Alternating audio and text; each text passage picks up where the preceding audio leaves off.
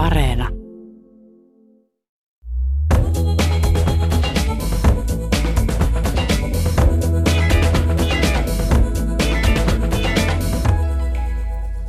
Katja Kallion romaani, tämä läpinäkyvä sydän, kertoo sopeutumattoman naisen ja neuvostovangin kielletystä rakkaudesta.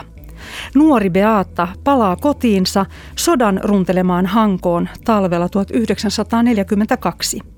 Kun hän kohtaa sattumalta sotavangin, joka näkee suoraan hänen sisimpäänsä, elämä muuttuu peruuttamattomasti – Runollinen romaani käsittelee vihan perintöä ja sen ainoaa vastavoimaa, ihmisten välistä yhteyttä. Tämän fiktiivisen romaanin pohjalla on uusimmat tiedot Hangon Tulliniemen Durchgangslaagerin historiasta. Minä olen Pia-Maria Lehtola. Lämpimästi tervetuloa Kulttuuri Ykköseen Katja Kallio. Kiitos. Hankoa kutsutaan Suomen rivieraksi ja tosiaan turistimäärät vain kasvavat vuosi vuodelta ja tämä Suomen eteläkärjessä sijaitseva kaupunki on tunnettu hurmaavista puuhuviloista ja pitkistä hiekkarannoista – Kylpyläpuiston huvila-alue rakennettiin 1800- ja 1900-luvun vaihteessa ja nämä huvilat edustavat koristeellista puuarkkitehtuuria ja ne ovat tunnettujen arkkitehtien käsialaa. Kylpylähoitojen ympärille alun perin rakennettu kylpyläkaupunki koki muutoksen 1930-luvulla, jolloin Hangosta tuli lähinnä loman viettopaikka ja sitä se on myös tänään. Kesä 1939 jäi merikylpylän viimeiseksi toimintavuodeksi ja toisen maailmansodan pommituksissa vaurioitunut kylpylärakennus purettiin 1945. Katja Kallio, olet viettänyt paljon aikaa Hangossa ja viides romaanisi Säkenöivät hetket, joka ilmestyi 2013, niin se sijoittui myös Hankoon 1910-luvulle muun muassa. Ja uusin romaanisi kertoo taas 1940-luvun jälkeisestä sodan runtelemasta Hangosta. Mikä on oma suhteesi Hankoon? Mä alun perin päätynyt Hankoon samalla tavalla kuin, kuin kaikki ulkopaikkakuntalaiset sinne päätyy, eli kesänviettoon. Ja, ja olen aikoinani silloin lumoutunut just tuosta näkymästä, mitä, mitä kuvailit tuosta alusta. Mihin, jo, se sama näkymä, johon kaikki siellä lumoutuu, vanhat pitsihuvilat ja, ja se ihmeellinen valo – taiteilijat, jotka muuttaa Hankoon, niin maalaa ainakin ensimmäiset vuodet pelkästään valoa. Ja, ja monet jää sille tielle, ei koskaan enää maalaakaan mitään muuta. Eli olen päätynyt just savustetun kampelan ja, ja muun, muun tällaisen kesänautinnon perässä sinne ystävän, ystävän vuokraamalle kesähuvilalle.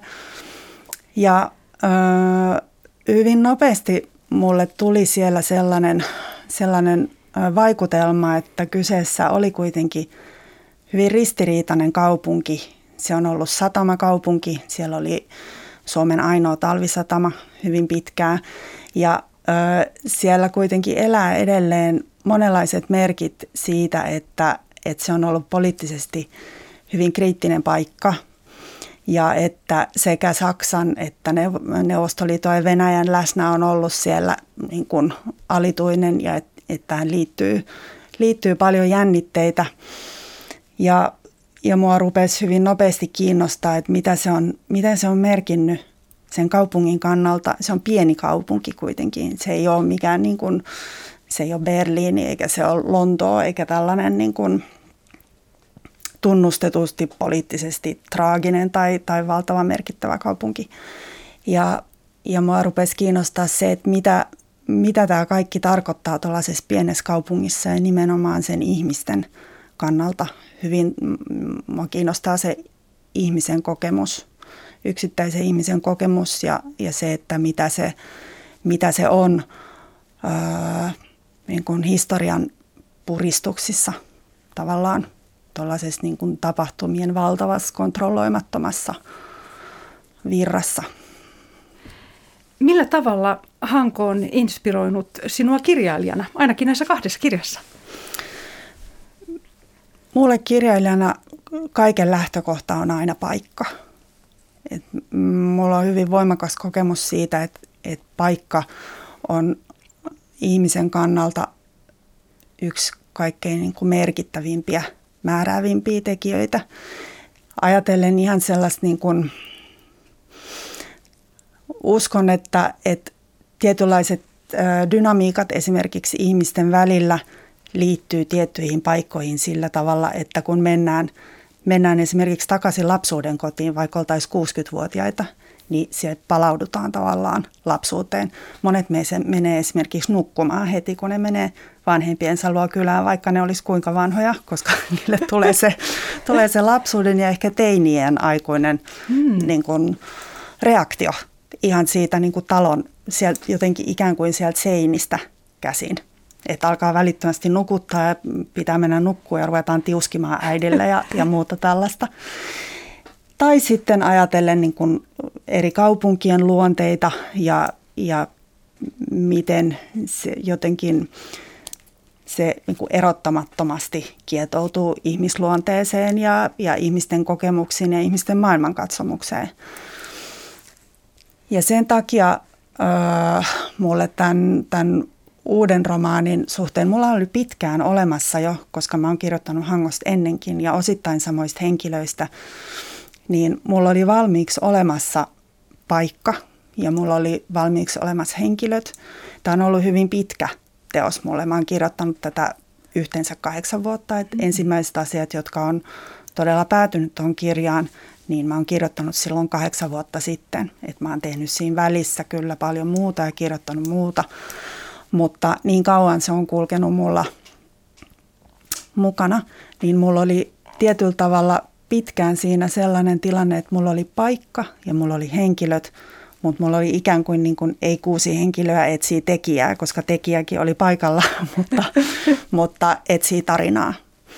Et mä hyvin kauan jouduin tunnustelemaan sitä, että, että mitä näille ihmisille tapahtuu, mikä näiden elämässä on niin merkittävää, että siitä pitää kirjoittaa.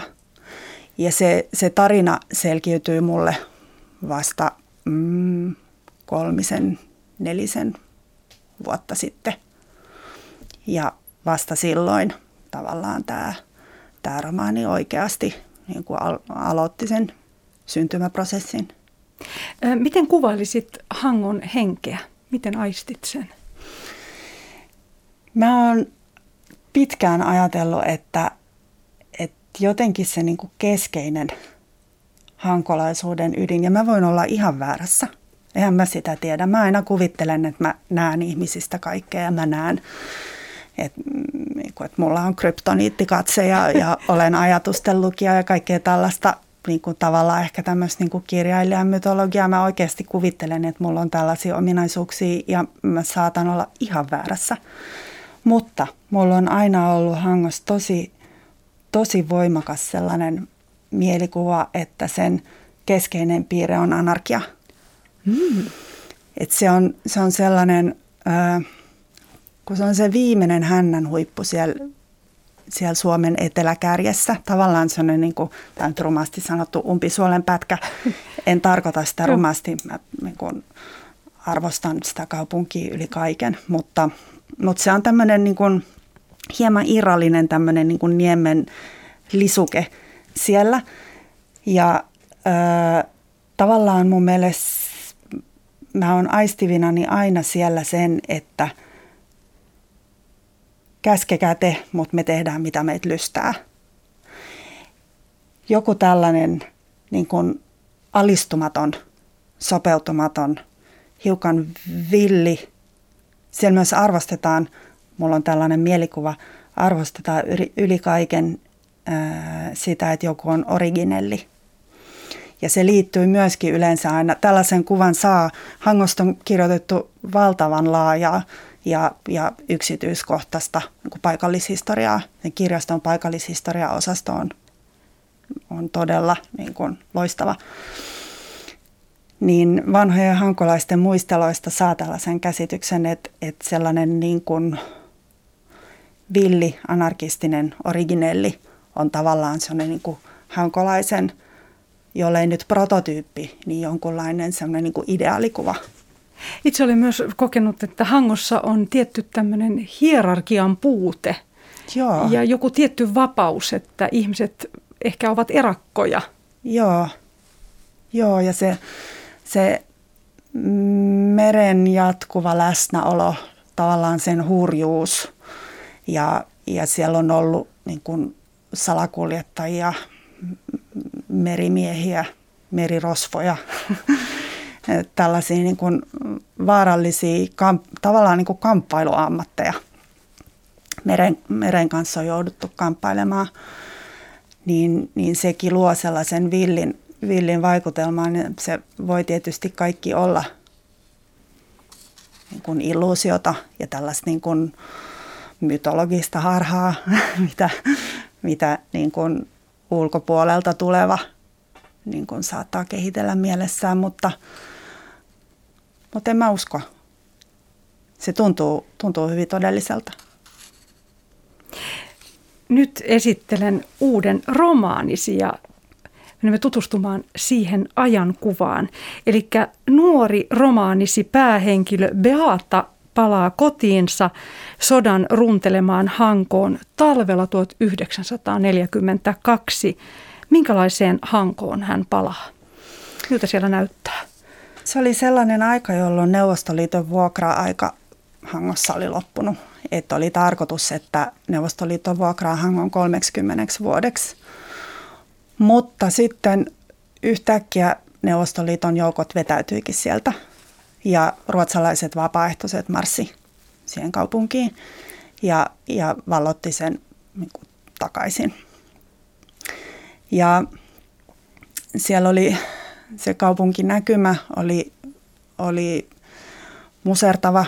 Siellä oli ensinnäkin talvisodan pommitusten jäljet vielä olemassa ja, ja sitten äh, se, mikä oli kaupunkilaisille tietysti traumaattinen kokemus, oli tämä vuokra-ajan alussa tapahtunut evakuointi. Eli hankolaiset evakuoitui kaupungista ja, ja kun jättivät huonekalunsa Tammisaaren teiden varsille, mitä eivät pystyneet kantamaan mukanaan, niin sinne jätettiin sohvat ja ruokapöydät ja, ja kaappikellot ja kultapalmut ja muut. Ja tämä tapahtui siis joulukuussa, maaliskuussa.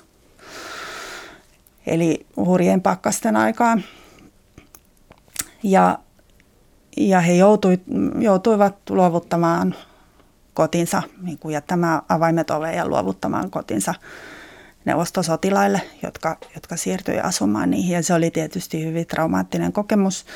Ja, ja sitten neuvostoliittolaiset sieltä lähtiessään niin tekivät mahdollisimman paljon tuhoa, kuten sodassa on tapana. Tässä romaanissa kuvaan, kuvaan niin paljon sitä, että miten riippumatta siitä, kuka, kuka milloinkin on asialla, niin, niin nämä on sodan tapoja.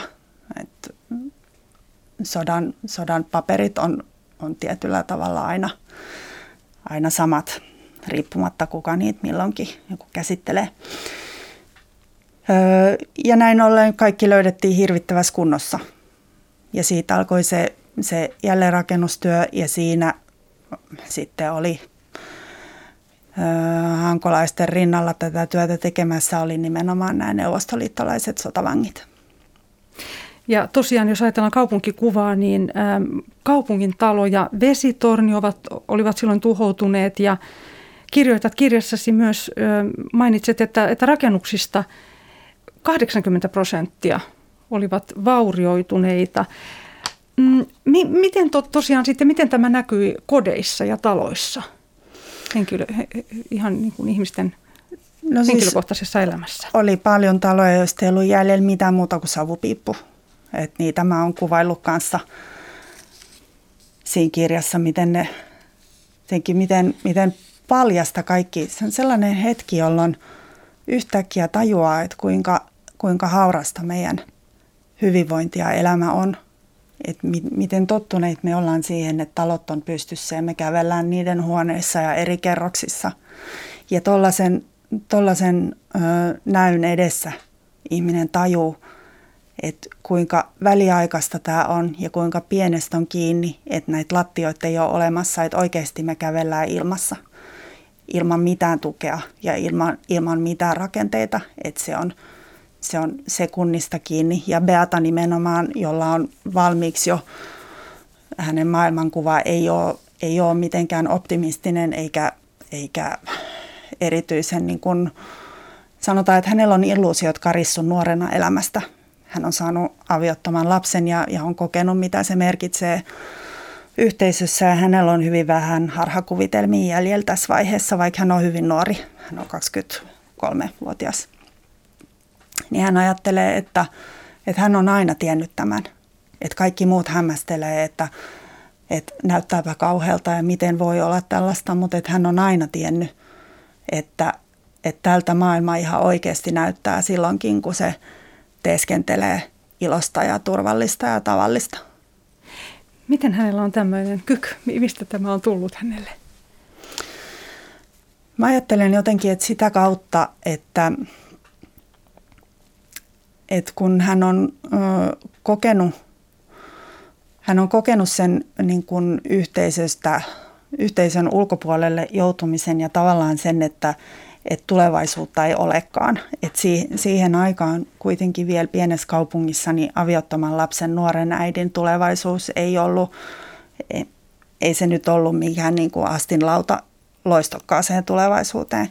Et siinä meni niin kuin monenlaiset haaveet ja, ja monenlaiset ö, aikeet niin kuin pysähtyi, pysähtyi siihen ja Mua kiinnostaa hirveästi ulkopuolisuuden kokemus, koska mä olen, mm, mä olen tajunnut kauan sitten, että se on, se on yksi niin kuin kaikkien ihmisten yhteinen tekijä.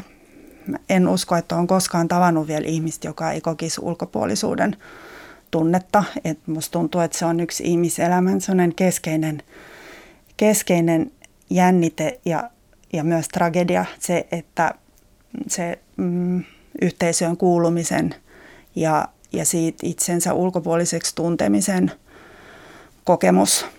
Ja, ja se tarve liittyy yhteen muiden kanssa tai ainakin saada hetkellisesti sellainen aito, aito läheisyyden ja aito yhteisyyden kokemus. Että mulle kaikkein, ehkä kaikkein kiinnostavin niin kuin, ihmisen olemassaolon niin ongelma ja sitä mä oon jollain tavalla ihan kaikissa kirjoissani kuvannut kaikissa hyvin eri tavoin riippuen siitä, minkä ikäinen mä oon ollut ja miten mä oon osannut käsitellä ja millaisessa yhteydessä mä oon nähnyt sen, sen tematiikan, mutta sitä, sitä mä oon aina jollakin tavoin koettanut niin kirjoittamalla ymmärtää ja purkaa. Ja tosiaan tässä on kysymys tässä tämä läpinäkyvä sydänkirjassa, niin, niin todella taiteellisesti kuvatusta, symbolisella tasolla hyvin voimakkaasta rakkaussuhteesta, joka perustuu myös tietynlaiseen näkemiseen, eli että silmän kautta näkee ja kokee. Ja sitten myös kirjoitat siitä, kuinka ihminen voi säteillä jotain. Se on hyvin maagista, miten mm. kuvailet tätä rakkaussuhdetta. Se, äh, se on sellainen rakkaussuhde, joka ei ollut sota-aikana tavaton siinä mielessä, että se, se syttyy salaman nopeasti eikä oikeastaan perustu juuri mihinkään. Että se just nimenomaan tällaiseen niin kuin syvään katseeseen, josta tuntuu, että se niin kuin kourasee, kourasee syvältä tai tuntuu siltä, että, että niin kuin toinen silmillään ikään kuin nuolasee sua sisältä. Mutta ei se oikeastaan niin erilaista ole sota-aikana kuin rauhankaan aikana. Näinhän rakastuminen tapahtuu, että, että yhtäkkiä kokee nimenomaan, että, että nyt se yhteys syntyi. Että harvoin me ollaan jatkuvassa vuorovaikutuksessa muiden ihmisten kanssa, mutta suhteellisen harvoin tulee kuitenkaan sitä hetkeä, että tuntuu siltä, että – että jotenkin tulee kokonaan nähdyksi tai eikä välttämättä ole siitä näkemisestäkään kyse, vaan siitä, että, että tulee jonkunlainen, niin kuin, jonkunlainen sy, syvällinen kosketus, syvä kosketus siihen, siihen toiseen ihmiseen. Et rakastuminen tapahtuu tällä tavalla. Näis sitten Beatan ja Ivanin suhteen erityislaatu on se, että heillä ei ole yhtään yhteistä kieltä. Et se on tietysti erikoislaatuinen tilanne ja miten, miten voi kommunikoida silloin, kun yhteistä kieltä ei ole ja, ja kun se on niin ylipäänsä kielletty se, se kohtaaminen ja se kokemus. Ja tämä oli, tämä oli yksi keskeisiä syitä, miksi, miksi mä halusin kirjoittaa tämän kirjan ja tutkiskella sellaista kokemusta, koska suomalaisilla naisilla on ollut paljon rakkaussuhteita venäläisten sotavankien kanssa. Yleensä se tapahtui sillä tavalla, että vanki oli työvoimana talossa, maalaistalossa – ja siellä elettiin niin kuin yhteisessä elämänpiirissä, yhteisessä rakennuksessa ja silloin, silloin tällainen kontakti, kontakti tapahtui, se läheisyyden tunne syttyi ja, ja niin kuin he rakastuivat toisiinsa, mutta se on ollut niin valtava häpeä ja se oli maanpetos ja, ja valtava niin kuin moraalinen ongelma viholliseen ja vihollisen edustajaan rakastuminen, että näistä kokemuksista ei ole jäänyt oikeastaan minkäänlaisia merkintöjä. Että nämä naiset on vienyt tämän salaisuuden mukanaan hautaan ja eivät ole voineet koskaan avautua siitä kenellekään, eivät ole voineet jakaa sitä kokemustaan eikä kuvailla sitä kokemustaan. Ja sen on täytynyt olla aivan hirvittävä taakka, kun, kun ei voi paljastaa tällaista asiaa kenellekään. Tutkija Iira Vihreälehto on, on tutkinut paljon – on järjestänyt yhteyksiä sitten näiden sotavankien jälkeläisille, jotka on saanut korkealla iällä tietää, että isä ei olekaan se, joka he on luullut, vaan, vaan että isä on ollutkin neuvostovanki ja ovat sitten lähteneet jäljittämään sukulaisiaan Venäjälle. Ja se on, se on hyvin traumaattinen kokemus, myös se lapsen kokemus. Eikä, eikä sekään niin kuin jälkikäteen korjattavissa enää ole, mutta mut mä halusin nimenomaan kuvata sitä – sitä näiden naisten, naisten kokemusta ja sitä, että mitä he on, mitä, millaista on elää tällainen asia sydämessään, kun sitä ei voi koskaan kenellekään paljastaa. Ja ajattelen sillä tavalla, että siinä vaiheessa, kun, kun, kun historian kirjoitus loppuu, että tästä esimerkiksi on hyvin vähän olemassa mitään dokumentteja, edes päiväkirjoja. Tämä oli sellainen asia, että ei edes päiväkirjalle tunnustettu niin silloin on kaunokirjallisuuden hetki. Et se, on, se on se, mikä, mikä pystytään silloin todennäköisesti vain kaunokirjallisuuden keinoilla niin jakamaan. Romaanisi on fiktiota, mutta kirjoitat jälkisanoissa, että fiktiivinen romaanin toinen päähenkilö Ivan Grinin syntyi ollessasi mukana löytämässä maan alla Hangon Tulliniemessä sijaitsevan laagerin ukrainalaisleirin tuli sijaa. Mitä silloin tapahtui mielessäsi? Ja siis se on ylipäänsä, että mä päädyin, päädyin sinne äh, arkeologian fastin johtamille kaivauksille. Mä olin siellä mm, Hangon kesäyliopiston niin kuin tällaisena mm, amatööriopiskelija-arkeologina. Ja äh, jälkikäteen on järkyttävää ajatella, että kuinka sattumavarasta – on se, että, että romaanista tulee just se romaani, joka siitä tulee. Että miten vähän olisi tarvittu siihen, että mä en olisi esimerkiksi koskaan päätynyt sinne, jolloin tätä, ei tätä kirjaa tällaisena olisi olemassakaan. Siitä olisi tullut joku kirja tietysti jossain vaiheessa, mutta et, et tätä kirjaa siitä ei olisi koskaan tullut, ellei mun ystävä olisi laittanut mulle viesti yksi päivä, että hei, että näin tämmöisen ilmoituksen, että, että niin kun voi ilmoittautua tällaiselle tällaisille kaivauksille Hangossa, että, että tämä varmaan kiinnostaisi sua. Että se on niin kuin Natsi-Saksan kauttakulkuleiri, jota nyt, niin kuin, että se on konfliktiarkeologian kurssi, jota vetää Jan Fast. Ja, ja että siellä kaivetaan niin kuin tätä leiriä ja sillä tavalla niin kuin tutkitaan sitä menneisyyttä. Ja mä ilmoittauduin sinne ja olin tosiaan läsnä.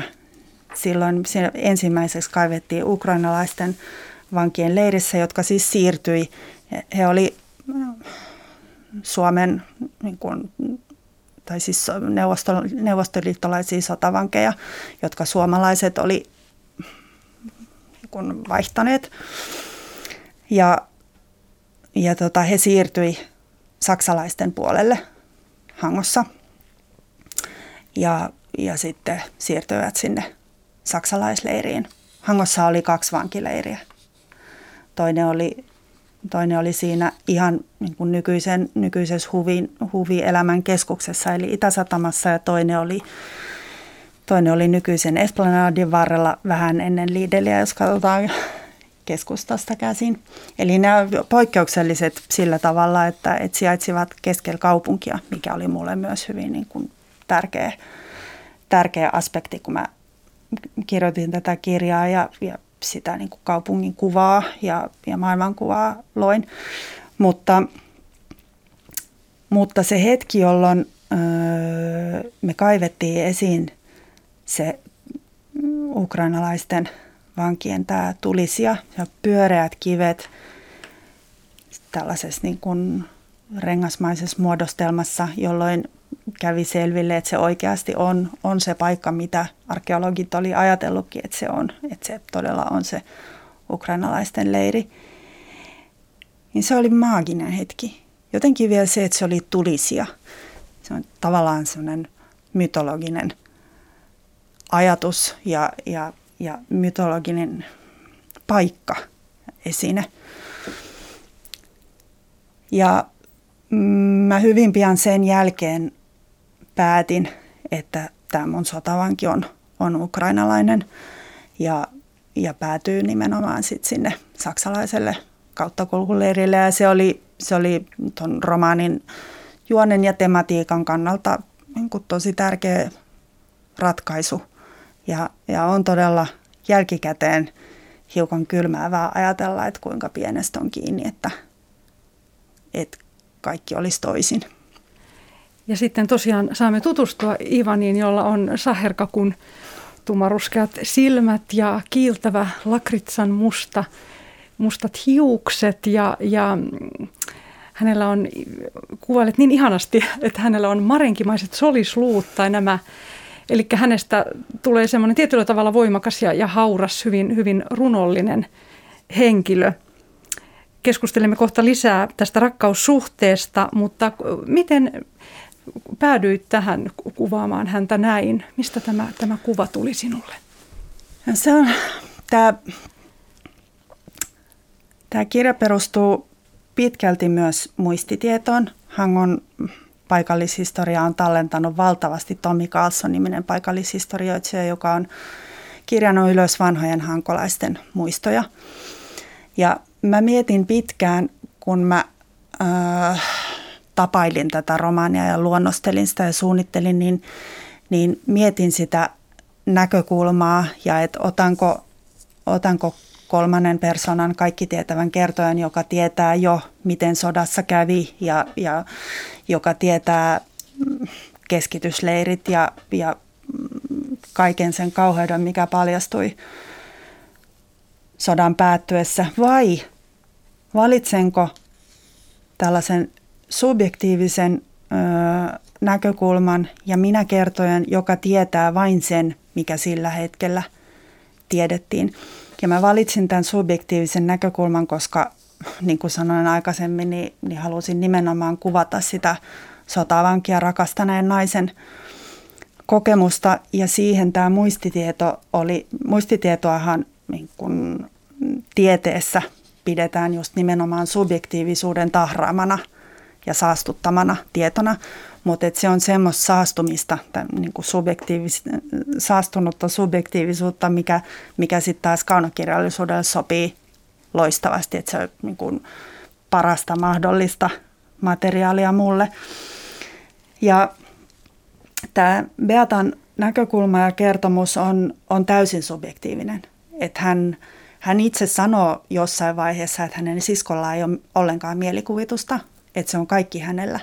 Ja että sen takia hän, hänen siskoa vasten on niin ihana levätä, koska se on niin yksiselitteisesti vahva ja voimakas, kun sillä on mielikuvitusta. Ja sen sijaan hänellä, jolla sitä on paljon, niin jos hänen nojaa, niin se on niin kuin nojaisi oviin tai ikkunoihin tai peileihin.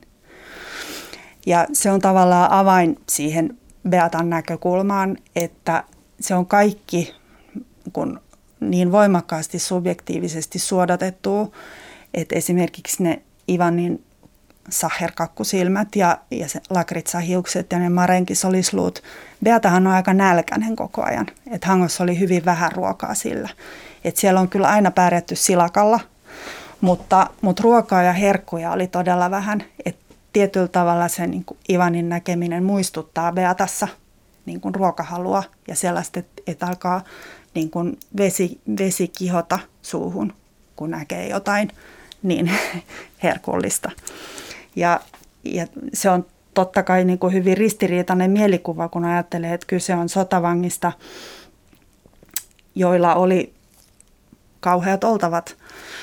Mutta siinäkin oli hyvin, mä tehdessäni sitä tutkimustyötä, niin mm, huomasin, että, että siinä oli hyvin paljon kuitenkin kuin niinku variaatioita, että millaisia kohtaloita ja millaista kohtelua saattoi Hangon sotavankileirissä olla. Iso merkitys oli nimenomaan sillä, että, että se mun mielestä, tämä on mun tulkinta, mutta mun mielestä suuri, suuri merkitys oli sillä, että se leiri oli keskellä kaupunkia, aivan keskellä. Mikä tarkoitti sitä, että ne oli hyvin läsnä ihmisten elämässä koko ajan. Se on aivan eri asia kuin, että jos se leiri on jossain aivan keskellä pöheikköä, missä kukaan ei ole sitä niin kuin ympäröivää sosiaalista kontrollia. Olkoonkin, että eihän niillä kaupunkilaisilla mitään tietenkään valtaa eikä oikeuksia siihen ollut. Mutta kun ollaan keskellä yhteisöä, niin silloin väkisin niin kuin mukaudutaan sellaiseen niin kuin normaaliin yhteisölliseen mentaliteettiin ja ajattelutapaan, jolloin tietyt julmuudet mun mielestä ei ole mahdollisia.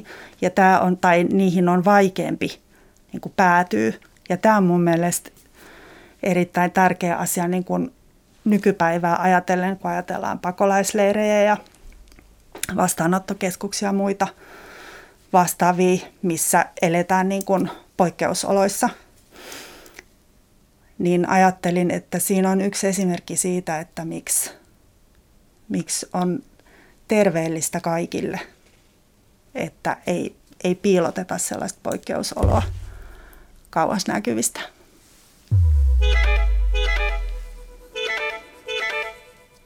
Kuuntelet Kulttuuri Ykköstä, jossa tänään keskustelemme 1940-luvun Hankoon sijoittuvasta romaanista. Vieraanani on kirjailija Katja Kallio ja minä olen Pia-Maria Lehtola. Nyt menemme takaisin tuohon rakkaussuhteeseen Beatan ja Iivanin välille. Hangossa kasvaa edelleen paljon ruusuja ja kiulukat tulevat esille ja ruusun tuoksut ovat, ovat läsnä siellä meren, meren rannoilla. Ja, ja tosiaan kuvailet tässä kirjassasi niin koskettavasti sitä hetkeä, kun, kun Ivan ja Beata kokee juuri tämmöisen maagisen yhteyden ruusujen ruusan kautta. Kerrotko tästä kohtauksesta? Heillähän on, heidän on hyvin vaikea päästä tapaamaan toisiaan. Jos, jos kyseessä olisikin sillä tavalla maaseutu, että oltaisiin oltaisi esimerkiksi maalaistalossa, mihin Ivan olisi tuotu van, niin kuin vangiksi tai niin kuin työvoimaksi, niin, niin silloin näitä kohtaamisia olisi heille sattunut enemmän. Että nämä kaupunkiolosuhteet oli, oli Beatalle ja Ivanille hankalat. Piti yrittää kaikin tavoin järjestää tällaista kohtaamista ja se ei, ei todellakaan ollut helppoa, vaikkakin kun mä olin kansallisarkistossa lukemassa tuon Hangon sotavankileirin sotapäiväkirjoja, niin sieltä kävi ilmi, että Hangon, Hangon vankileiri oli, tai molemmat vankileirit oli toisiksi kurittomimmat Kotkan vankileirien jälkeen. Eli, eli siellä sattui hyvin paljon sellaista, vähän liittyy siihen, mitä puhuttiin aikaisemmin siitä hankolaisten anarkistisuudesta ja, ja originelliydestä, että se ei olla kovin tottelemaan sääntöjä. Ja, ja silloin tämä niin vartiointi oli usein kyseenalaista. Tietysti yksi juttu oli se, että, että miehet oli rintamalla. Että monesti näitä sotavankeja vartioi joko nuori poika tai sitten ei kukaan. Että ne kyllä liikuskelivat itsekseen kaupungilla. Oli nähty sellaistakin, että, että sotavanki tai pari sotavankia oli vartijan kanssa liikenteessä ja vartija oli räkäkännissä ja sotavangit kantoivat sen kivääriä. Että tällaista kaikkea tapahtui niin kuin Hangon, Hangon todellisuudessa silloin. Ja ää, tämän asenteen takia Beatan ja Ivanin on, on mahdollista kuitenkin myös kohdata toisensa tässä kaupungissa. Ja tapahtuu, tapahtuu sellainen, sellainen onni, että kun Beata on ostamassa veljelleen sänkyä, veli on ehkä tulossa lomille ja Beata lähetetään ostamaan hänelle sänkyä, niin Ivan auttaa häntä.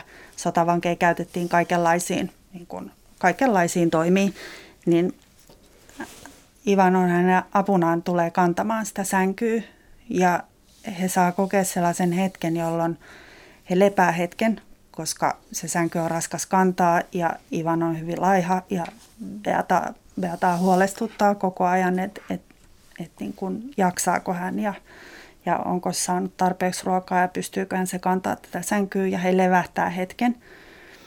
Ja silloin he tosiaan tuntee tämän kurtturuusun tuoksun, joka on Hangossa hyvin voimakas.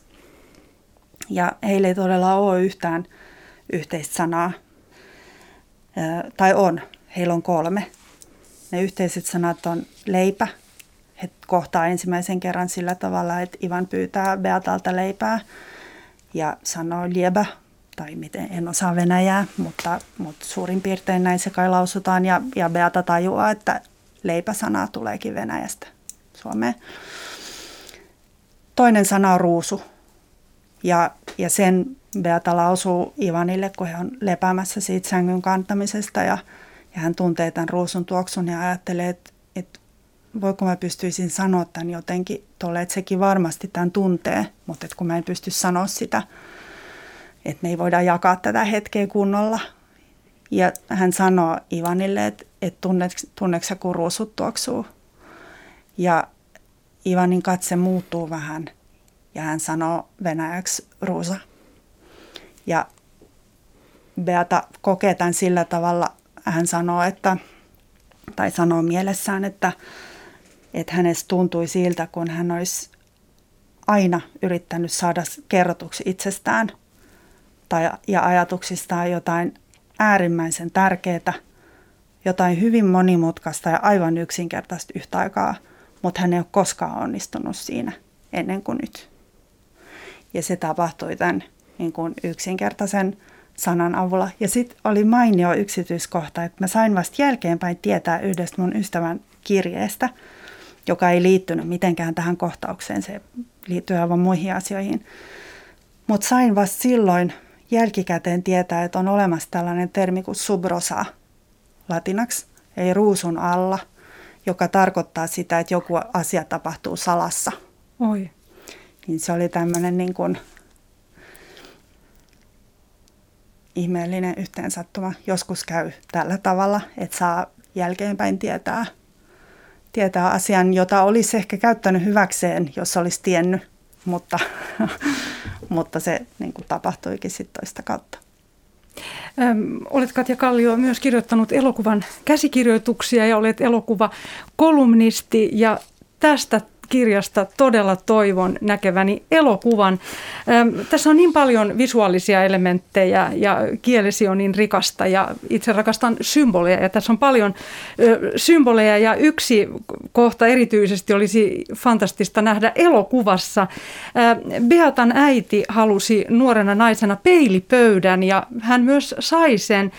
Miksi se oli hänelle niin tärkeää ja miksi hän haluaa upottaa sen mereen?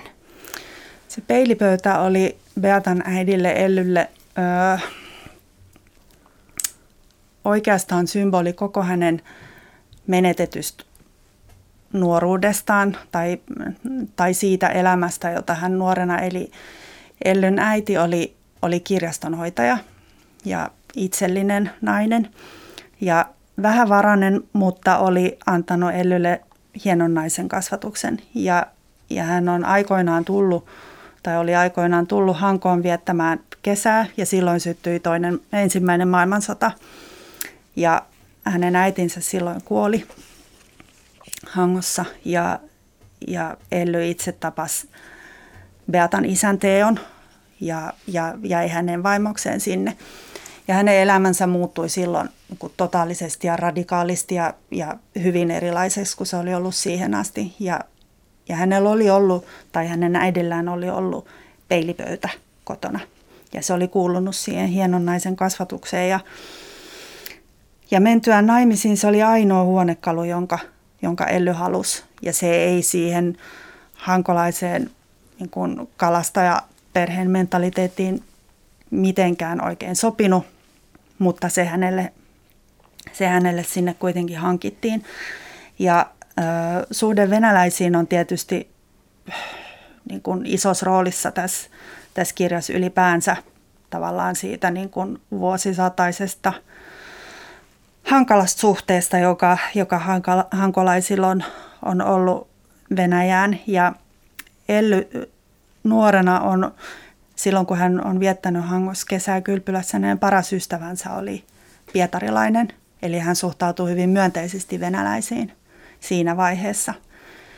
Ja sitten kun Hanko evakuoidaan silloin talvisodan päätteeksi, niin silloin kun he joutuu tyhjentämään kotinsa ja ne siirtyy sinne, kaikki huonekalut siirtyy Tammisaareen vie, vie, vienteiden varrelle, niin silloin Ellyn asenne muuttuu. Eli mä oon käyttänyt sitä peilipöytää tällaisena niin kuin asenteen muutoksena, että silloin hän, hän vaatii, että jäähän sahat, saataan avanto ja hän upottaa sen peilipöydän sinne, kantaa sen Beatan kanssa jäälle ja, ja he yhdessä sen tunkee, tunkee sinne avantoon ja minun peilipöytään, niin ne eivät saa, sanoo Elly. Eli silloin tapahtuu tämä asennemuutos ja se on niin kuin hetki, jolloin, jolloin tavallaan vihansiemen on kylvetty jo sellaiseenkin sydämeen, jota, jota, jossa se ei alun perin ole ollut. Ja tämä oli mulle niin kuin valtavan tärkeä teema tässä, se, että miten, miten se niin kuin viha, kansojen, kansojen välinen viha ja sitten toisaalta semmoinen niin kuin ihmisen toista ihmistä kohtaan tuntema niin kuin luontainen ymmärrys ja solidaarisuus ja, ja auttamisen halu, miten ne kamppailee ihmisestä ja, ja ihmisen sielusta. Ja tämä on tavallaan se niin kuin kirjan sellainen, mä sanoisin, että semmoinen niin kuin syvin eetos, pasifistinen sanoma, joka, joka mulle oli kuin valtavan tärkeä näistä hankolaisten muistoista. Esimerkiksi kävi ilmi, vaikka kun lukee sen ajan sanomalehtiä, niin se on, se on hyvin venäläisvastasta tietysti ja niin kuin kauhealla tavalla kuvataan niitä koteja, että millaiseen kuntoon ne on jätetty ja, ja niin kuin oikein lietsotaan sitä, sitä vihan tunnetta. Ja sitten taas näistä hankolaisten muistoista käy monessa monessa kohtaa ilmi, että kun, kun ihminen katsoo toista ihmistä silmiin, kun he on katsonut venäläistä vankia silmiin, joka on tullut pyytämään ruokaa tai muuta, niin kaikki tällaiset niin kun, vihan vanhat rakenteet, ne lakkaa silmänräpäyksessä olemasta olemassa. Et siellä valtavasti rangaistiin ihmisiä veljeilystä, sehän oli se niin kun, rikosnimike veljeilystä vankien kanssa ja kuka oli vienyt vankeja saunaan ja, ja kuka oli antanut ruokaa ja kuka oli vienyt, heittänyt tupakkaa piikkilankojen yli sinne leirille. Että tällaista toimintaa oli, oli ihan valtavasti, kun, kun se kontakti ihmisten välille syntyi nimenomaan niin kuin katseen, katseen kautta. Ja tämä oli mulle, tämä oli mulle ihan valtavan tärkeä kokemus ja, ja sitten tuli tämän, tämän kirjan merkittävä teema. Yksi koskettavimmista hetkistä kirjassasi on myös, kun kuvaat sunnuntaisia lähetyskirkon Jumalan palveluksia, jossa muun muassa tämä Ivankin on mukana ja, ja kuvaillaan tätä kaunista laulua, kun he laulavat siellä kirkossa. Joo, siitä on hankolaisilla myöskin muistoja, että heillä on muistoi myöskin saksalaisten laulamisesta, että miten, miten ne lauloivat niin kuin moniäänisesti ja kauniisti, kun, kun marssivat sieltä satamasta tänne kauttakulkuleirille, jossa he vietti siis vain muutaman päivän. He puhdistettiin täistä ja sitten he niin kuin jatkoi matkansa joko Lappiin tai, tai Saksaan lomalle, kumpaan suuntaan nyt sitten olivat menossa. Mutta mainitaan, että, että vielä kauniimmin ja upeammin ja moniäänisemmin lauloi nämä venäläisvangit, jotka, jotka kävi siellä lähetyskirkossa Jumalan palveluksessa sunnuntaisin. Ja että monet kaupunkilaiset tuli siellä ulkopuolelle kuuntelemaan sitä laulua ja nimenomaan liikkui huhu ja kerrotaan, että erityisesti tämä niin kuin valtavan möreä basso laulaja oli, oli sellainen, jota ihmiset niin kuin tuli kuuntelemaan, että se oli jotain sellaista, mitä ei oltu ennen kuultu eikä muuten, muuten päästy kuulemaan. Puhuin aikaisemmin jo, että pidän symboleista ja, ja tässä kirjassasi myös palaat usein kertomaan hiuksista. Hiukset muistavat ja kertovat tarinoita. Näin kirjoitat. Äiti sanoo aina, että hiuksilla on hyvä muisti, paljon parempi kuin ihmisillä. Naisen hius muistaa ikuisesti ikisen kiharan, joka siihen on kierretty. Se muistaa ne vielä, kun nainen itse on kokonaan unohtanut, ketä varten kähersi hiuksensa. Beata etsii sitten niin sanotun Ivanin vaimon hiusta omasta talostaan ja hän löytää sitten pitkän mustan hiussuortuvan. Mitä tämä hius paljastaa? Tämä hiusjuttu on, äh, sitä itse asiassa toi hiuksen muistin, se on sellainen asia, jonka mun kampaaja on sanonut mulle. Et hän on sanonut, että näin on todella. että et hiukset muistaa jokaisen kiharan ja tarkoittaa tietysti sitä, että, että niin kun, että se on vaurioitunut ja, ja niin kun on kärsinyt siitä kiharasta ja, ja että se ei koskaan tavallaan lähde sieltä hiuksen muistista pois. Ja mä mietin jonkun aikaa, että voiko mä käyttää sitä, kun eihän niin kuin ton ajan ihminen varmaankaan olisi voinut niin kuin pohjalta sitä asiaa tietää, mutta toisaalta siinä on jotakin, jotakin myöskin jos irrottaa sen ihan tuollaisesta tieteellisestä kontekstista, niin siinä ajatuksessa on jotain myöskin sellaista niin kuin, öö, mytologista, joo, mutta samalla jotain ehkä sen takia, että et hiuksista kuitenkin nykyään tiedetään, että voidaan katsoa DNAta ja muuta. Siinä on jotakin sellaista niin kuin perimän ja, ja tavallaan se on niin kuin ihmisen ikuisen – niin kuin jatkuvuuden ja suvun jatkuvuuden ja sellaisen niin kuin symbolista ulottuvuutta. Ja mä ajattelin, että, että ei, ei mun tarvi ajatella sitä, että Ellyn ei tarvi ajatella sitä siltä tieteelliseltä kannalta, että, että se niin kuin tuntuu oikealta myös hänen suustaan niin kuin eri, eri näkökulmasta. Ja siis konkreettinen syy siihen, että että mä kirjoitan niin paljon hiuksista on varmaan se, että mulla on itselläni niin paljon hiuksia ja mun lapsilla on niin paljon hiuksia, että sitä on koko ajan joka puolesta tukkaa. Se on aika ällöttävääkin, varsinkin jos sitä ajattelee just tuommoisena niin kuin orgaanisena niin kuin elin, elämän niin kuin, oh, materiaalina. Usein käy niin, että tuollainen ihan fyysinen asia, joka on läsnä mun elämästä, niin se päätyy kirjoihin, että mun edellisessä romaanissa oli aika paljon hammassymboliikkaa ja mulla oli silloin ongelmia hampaiden kanssa, että jotenkin se hampaiden tuntemus oli mulle silloin tosi konkreettinen ja mä en ollut ajatellut niitä aikaisemmin, kun niistä ei ollut ollut mitään vaivaa, mutta sitten sit kun siitä on jotain vaivaa, niin jotenkin sitä, sitä niin kuin ruumiin osaa ajattelee tietenkin huomattavasti enemmän ja, ja siihen tuleekin niin kuin ulottuvuuksia ja, ja niin kuin siinä rupeaa näkemään symboliikkaakin ja ja erilaisia ulottuvuuksia. Ja näin Beata sitten tosiaan mustasukkaisuuksissaan niin kun yrittää ymmärtää niin kun Ivanin vaimoa ja yrittää niin kun päästä selville, että millainen nainen se oli. Ja hän nyt sitten yrittää se, sitä selvittää tämän hiuksen avulla ja käy sen kanssa keskusteluja.